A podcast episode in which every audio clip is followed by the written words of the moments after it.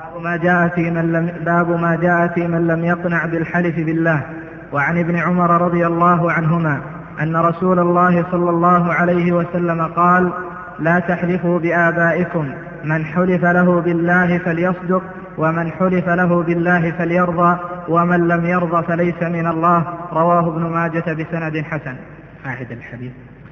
عن ابن عمر رضي الله عنهما أن رسول الله صلى الله عليه وسلم قال لا تحلفوا بآبائكم. من حلف بالله فليصدق ومن حلف له بالله فليرضى ومن لم يرضى فليس من الله. رواه ابن ماجة بسند حسن. وابن ماجه. ابن ماجه يعني ماجه أمه وآخره هاء وصلا ووقفا.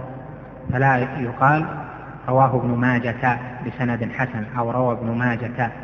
هذا غلط. والصواب أن تقول ابن وروى ابن ماجه بسند حسن. لأن الهاء هنا ليست لأجل السكون في التاء وإنما هي أصلية اسم أم أمه رحمه الله تعالى ورحمه. هذا باب ما جاء فيما في من لم يقنع بالحلف بالله. لفظ لم يقنع استفاد منه كثير من الشراح بأن المراد بهذا الباب ما يكون عند توجه اليمين على أحد المتخاصمين. فإنه إذا كانت الخصومة وتوجهت اليمين في الدعوة فإن الواجب على الآخر أن يقنع بما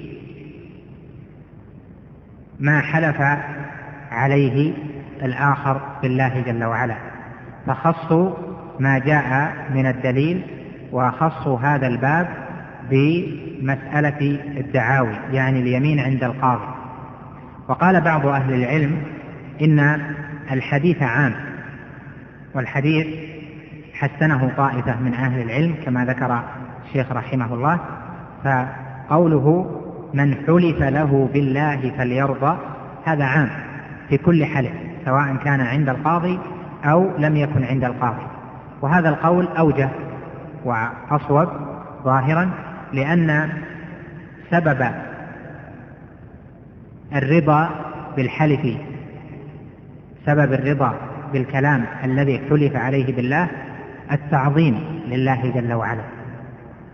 فإن تعظيم الله في قلب العبد يجعله يصدق من حلف له بالله ولو كان كاذبا.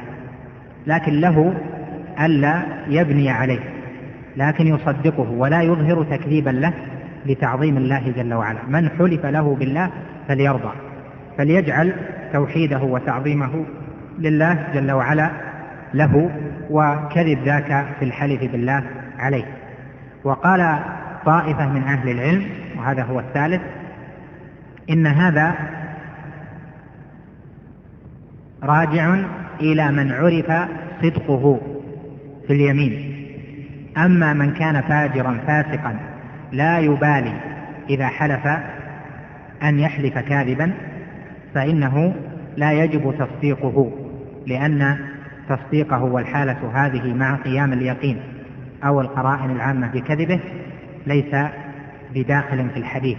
لقوله في أول الحديث من حلف بالله فليصدق ومن حلف له بالله فليرضى فتعلق قوله من حلف له بالله بما قبلها وهو قوله من حلف بالله فليصدق فتعلق من حلف له بالله فليرضى يعني في من كان صادقا. ومن لم يرضى بالحلف من لم يرضى باليمين بالله فليس من الله. فيدل على أن فعله من الكبائر لأن قوله ليس من الله هذا ملحق لفعله بالكبائر. وهذا الباب فيه نوع تردد عند الشراح والظاهر في المراد منه أن الإمام المصنف رحمه الله ذكره تعظيما لله جل وعلا. وقد ذكر في الباب قبله من حلف بغير الله وأن حكمه أنه مشرك. فهذا فيه أن الحلف بالله يجب تعظيمه وأن لا يحلف المرء بالله إلا صادقا وأن لا يحلف بآبائه وأن لا يحلف بغير الله. ومن حلف له بالله فواجب عليه الرضا تعظيما لاسم الله وتعظيما لحق الله جل وعلا حتى لا يقع في قلبه استهانة باسم الله الأعظم وعدم اكتراث به أو بالكلام المؤكد به. فصار عندنا إذن أن كثيرا من أهل العلم جعلوا قول المصنف باب ما جاء في من لم يقنع بالحلف بالله أنه عند القاضي إذا توجهت اليمين على أحد المتخاصمين. وأن طائفة من أهل العلم قالوا في قوله ومن حلف له بالله فليرضى أن هذا عام في كل من حلف له بالله فإنه يجب عليه الرضا. وآخرون قالوا يفرق بين من ظاهره الصدق ومن ظاهره الكذب. والله أعلم. نعم.